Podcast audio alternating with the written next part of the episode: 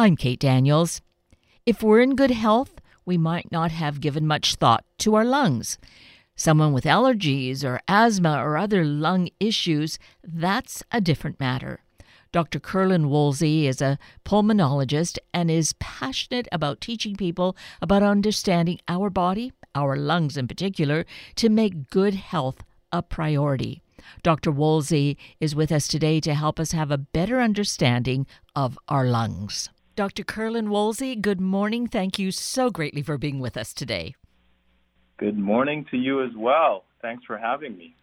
I am very grateful that we have this opportunity because of talking about health, more specifically our lung health.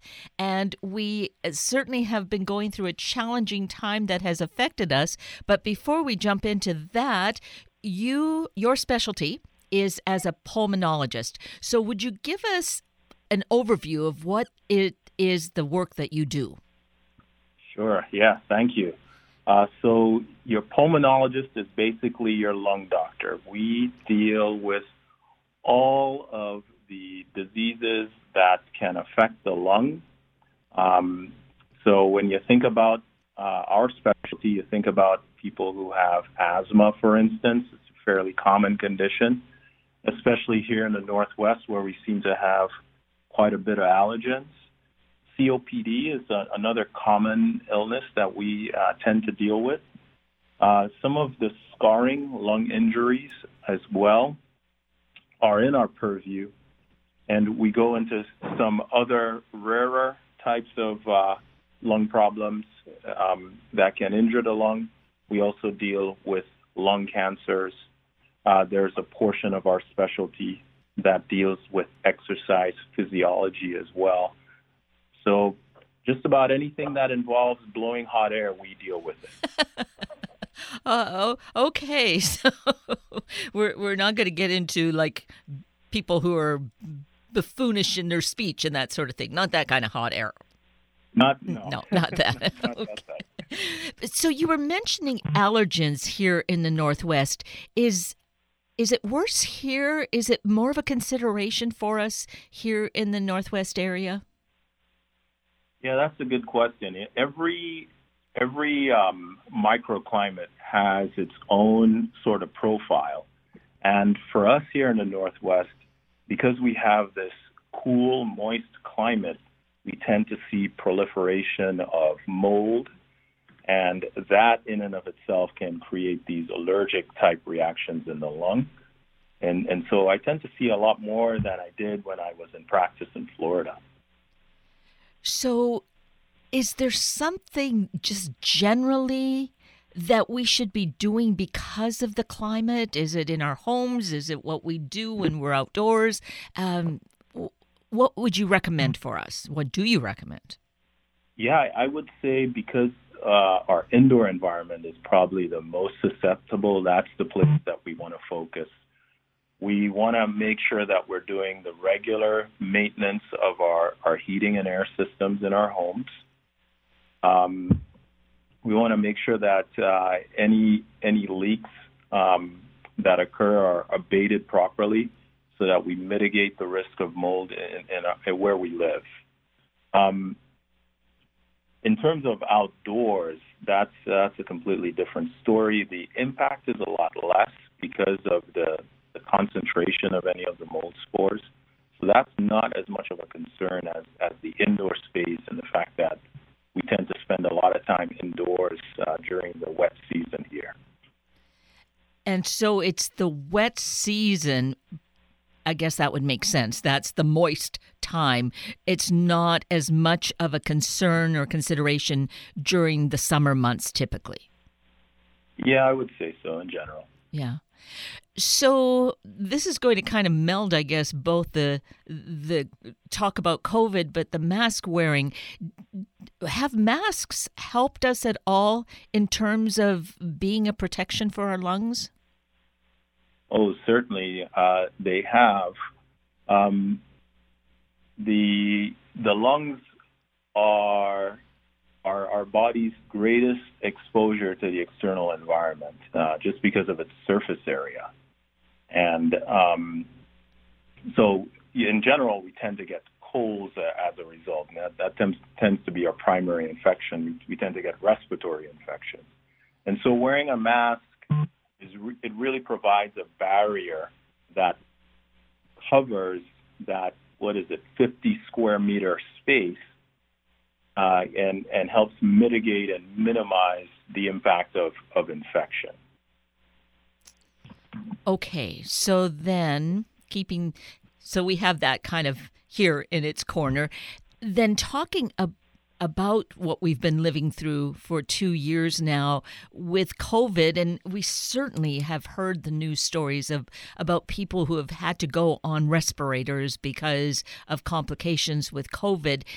But even if if someone hasn't uh, been seriously ill, has COVID had an impact on our lungs? Yes. Um, what what we're seeing, um, and and this is obviously a developing uh, piece of uh, data set. We we've been seeing limitations in lung function, even for people who've had mild COVID. Typically, a, a respiratory virus would lead to symptoms that, in the convalescent period, last a couple of months or two months in terms of COVID, we've been seeing that uh, extending for a much longer time period, and it's been difficult for us to predict who has some of these effects. And what those effects typically manifest as are issues with shortness of breath, with exertion, with regular activities that um, don't necessarily respond to inhaler medications, for instance. We see changes as well in patients' lung function uh, within that typical two month period after COVID. Um, and we're, we're still tracking to see what those trends prove in, in the long term. And I really appreciate that. Uh, that just makes so much sense. It's all evolving. It's it is very frustrating when people want to want a very factual response for what do I do right now? What is the situation? And uh, understanding it's all evolving. No one really has this crystal ball to see uh, how it's going to move forward. We we do have to take it day by day. Yeah, absolutely. I think I think that's the right answer and and being able to recognize what the data is telling us and then acting based on that is very important. So, given that this is evolving and, and there is seeing evidence that some of the you know after effects are lingering, what should we be doing? We, well, we mentioned wearing masks has helped uh, protect our lungs. Should we continue doing that? Is there something else we should do that's that is protecting our precious lungs? Well, I think the mask, as you pointed out, that's the first step, and it really it is a barrier. The other is mitigating the body's response to COVID. And the best way that we have to do that right now is immunization. And I, I think we're at a fortunate place now in terms of, of general immunization against COVID that is probably going to put the U.S. in a different category than the rest of the world. So thankfully, we do actually in this region seem to have a very good percentage or good level of immunization. So that's been good. I'm going to mention, you know, wear masks when we might feel that we're vulnerable or going into a vulnerable space. Well, for mm-hmm. instance, you know, as spring comes along and we're looking at more sporting events in stadiums, is it wise in that kind of a situation to wear a mask? You know, I think it, it really is important for everyone to consider the individual risk. Uh, that's the first thing. And in addition to that, that individual risk assessment, also how does the impact of me getting infected affect those around me as well? And that ought to be the way that an individual guides their decision making in that. Mm. So, an outdoor space, just as we were talking about with mold, it's going to have a lower concentration of viral particles um, than an indoor space. So if we're considering sporting events and we're considering a population that's largely immunized, I think that we are in a completely different place than we were in the spring of 2020. Certainly, a lot has happened in these two years, hasn't it? Yes. Yeah. So for a, a sporting event, I think you know you're outdoors. I think it probably would be safe for someone who is generally healthy. I think if I were someone who had an immune compromised condition or chronic lung disease, I would be more careful about attending an outdoor sporting event. Mm. That sounds wise. Great. So, some very basic things about understanding where we're at in terms of our health status and, and taking the uh, natural precautions. Correct. So, in terms of what we can do to then enhance our lungs, is that something that we do with exercise, or are we making our lungs healthier? Um, you know, uh, our lung function, uh, as with most things, peaks in our mid 20s. Yikes. Um, so that was a, a couple decades ago for me. um, and what we, we see over time is, is that there is a natural deterioration in function as, as with anything else. So, in order to keep the lungs healthy, what we really focus on in, in my specialty is limiting injury to the lung. And so that's avoiding inhal- inhaled irritants like cigarette smoke, for instance, or, or, or anything that isn't air or oxygen, for that matter. Mm-hmm. Um, and, and that allows us to preserve the lung function. Now, you brought up a, a great point about exercise. Exercise is um, is great for our general health because it involves the working or the interaction of a few complex systems that improve our overall health. And so when when I recommend exercise to my patients, it's and especially my chronic lung patients, it's so that we maximize the benefit from the other complex systems that are involved in exercise so that they, they move to a better place in terms of well being. So, if we've maximized our lung hmm, what, what, functionality is it in our 20s? Our lung, That's right. Right? So, is does exercise in any way help to maintain it there or close to what the optimum was at that age? no. I wish. I wish it, it's it's not necessarily going to do that. Um, so when we look at um, at aerobic work output, it really is dependent on the interaction between, let's say, the lungs, cardiovascular system, and trained muscle. And doing regular exercise allows better synergy between those systems, but it's not necessarily going to improve the lung function. Okay. So it's just a given then that it, with aging, the lungs are aging, and so the capacity is aging and decreasing. Therefore, when you mentioned earlier about, you know, the inhaled irritants such as smoking, anything other than oxygen, that's going to exacerbate or, or speed up that aging. That's correct. That's correct. So um, I'll, I'll give you an example. When I speak about COPD, which is smoking related lung injury, what that does is it speeds up that rate of deterioration.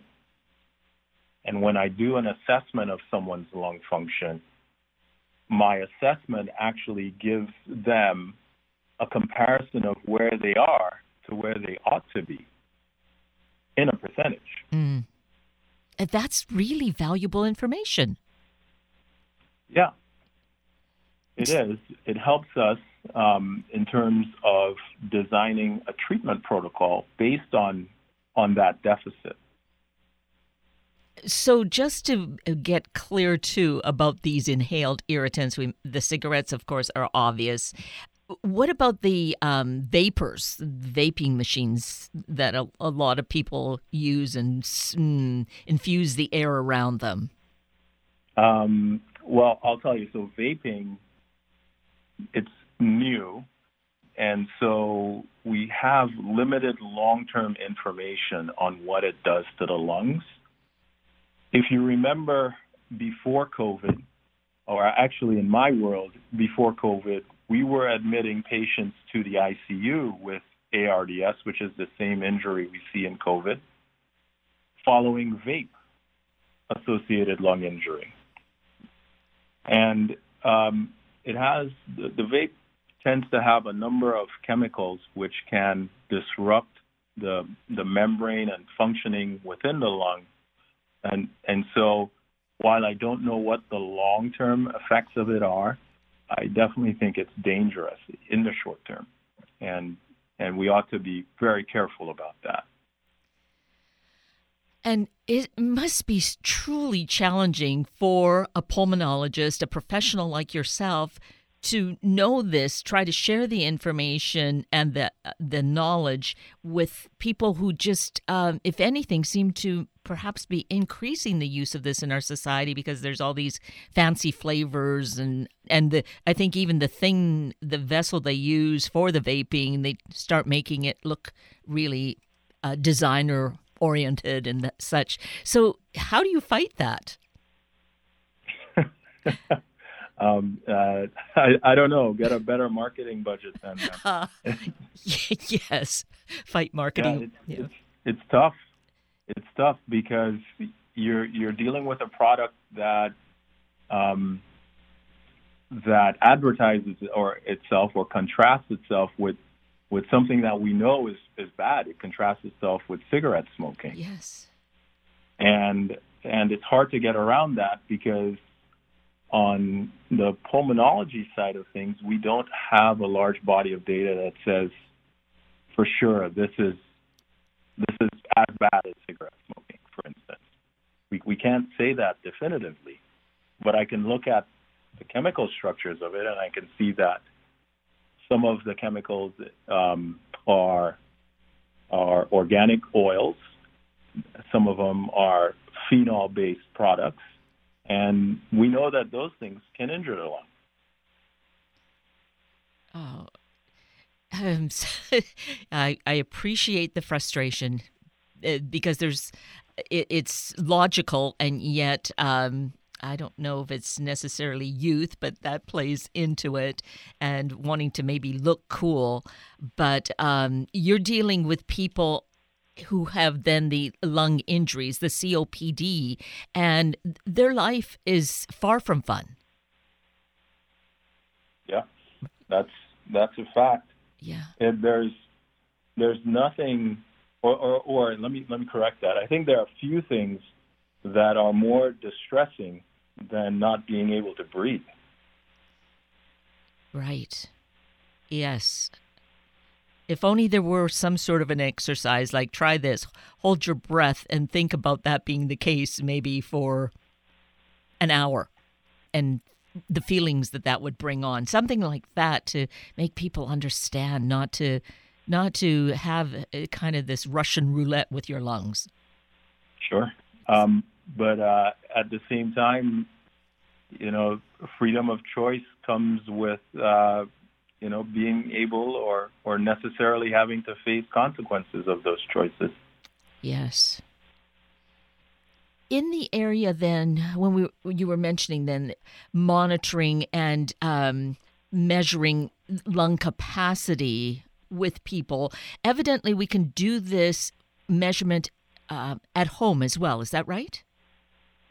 Yes, that's correct. Um, which uh, which modality are you are you talking about specifically?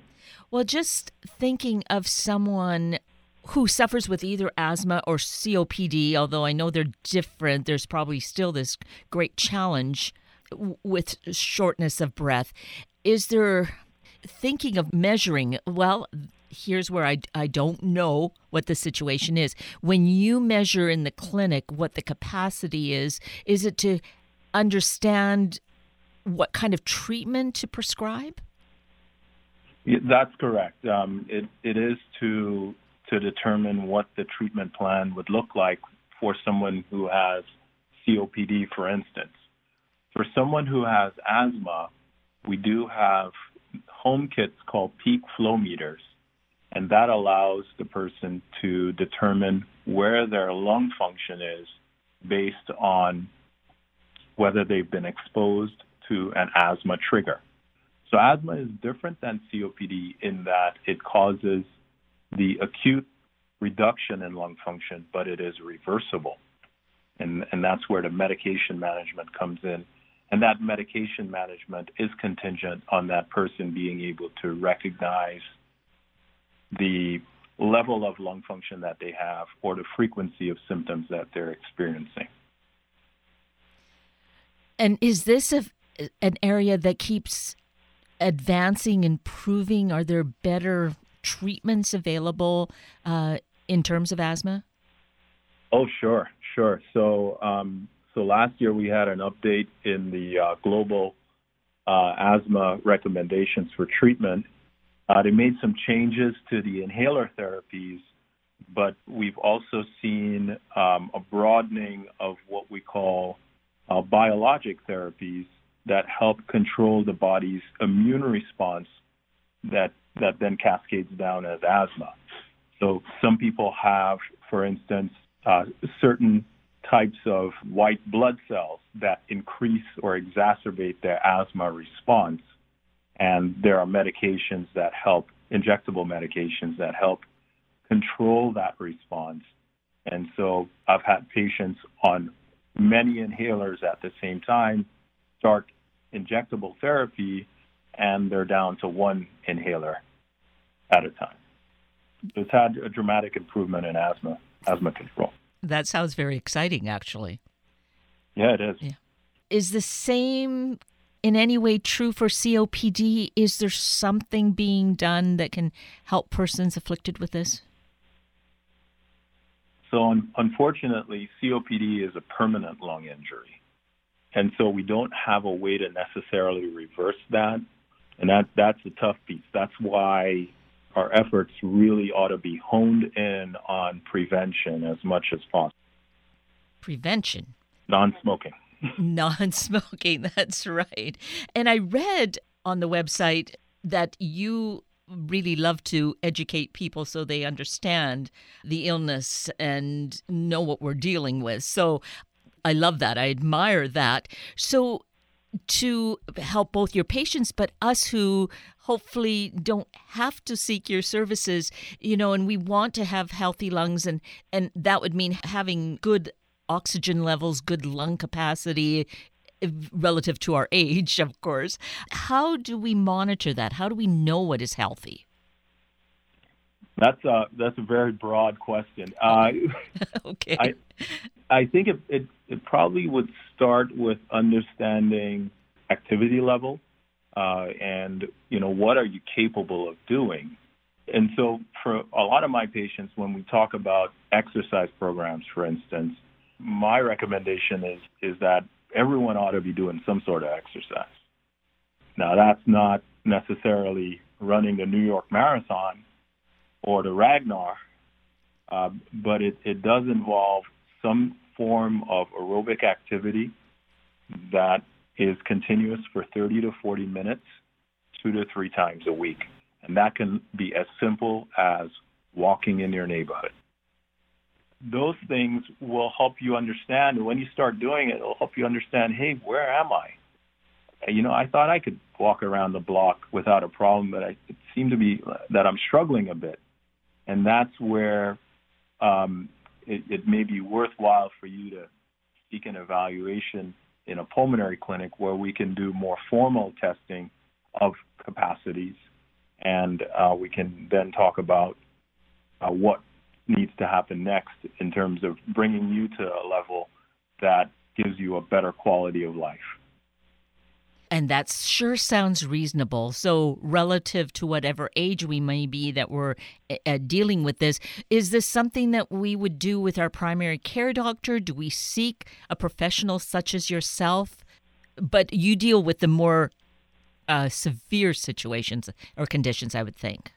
That's correct. So, so it starts with your primary doctor, and obviously you want to be talking to a healthcare professional that knows you, has has an established relationship with you, and uh, and they have that that track record of history, uh, so that they'll be able to say, oh yeah, well of course you of course you're running a half marathon every six months. That's your usual.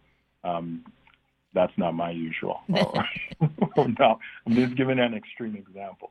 But um, yeah, I think that's where it ought to start.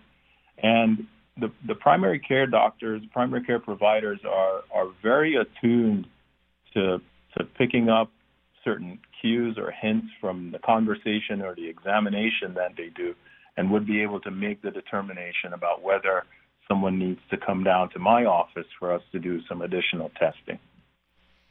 And if it's just a matter of a person being say 50 years old and you know finally decides to do this 30 minutes of good uh, exercise a clipped pace of walking around the neighborhood at least three times a week but finds that there's some breathing challenges um, is that something the doctor would ju- just say you know maybe slow down a bit increase the pace every couple of weeks or something?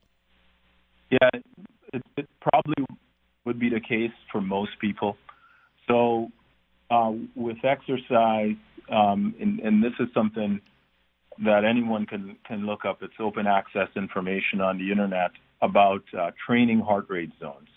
So in order to monitor a training heart rate zone, you essentially need a watch, and that's pretty much it. If you're able to measure your pulse rate during exercise, you can uh, determine where your training heart rate is and that allows you to determine the level of intensity. So if you're walking and, and you're at 80%, that's, that's pretty high um, for walking.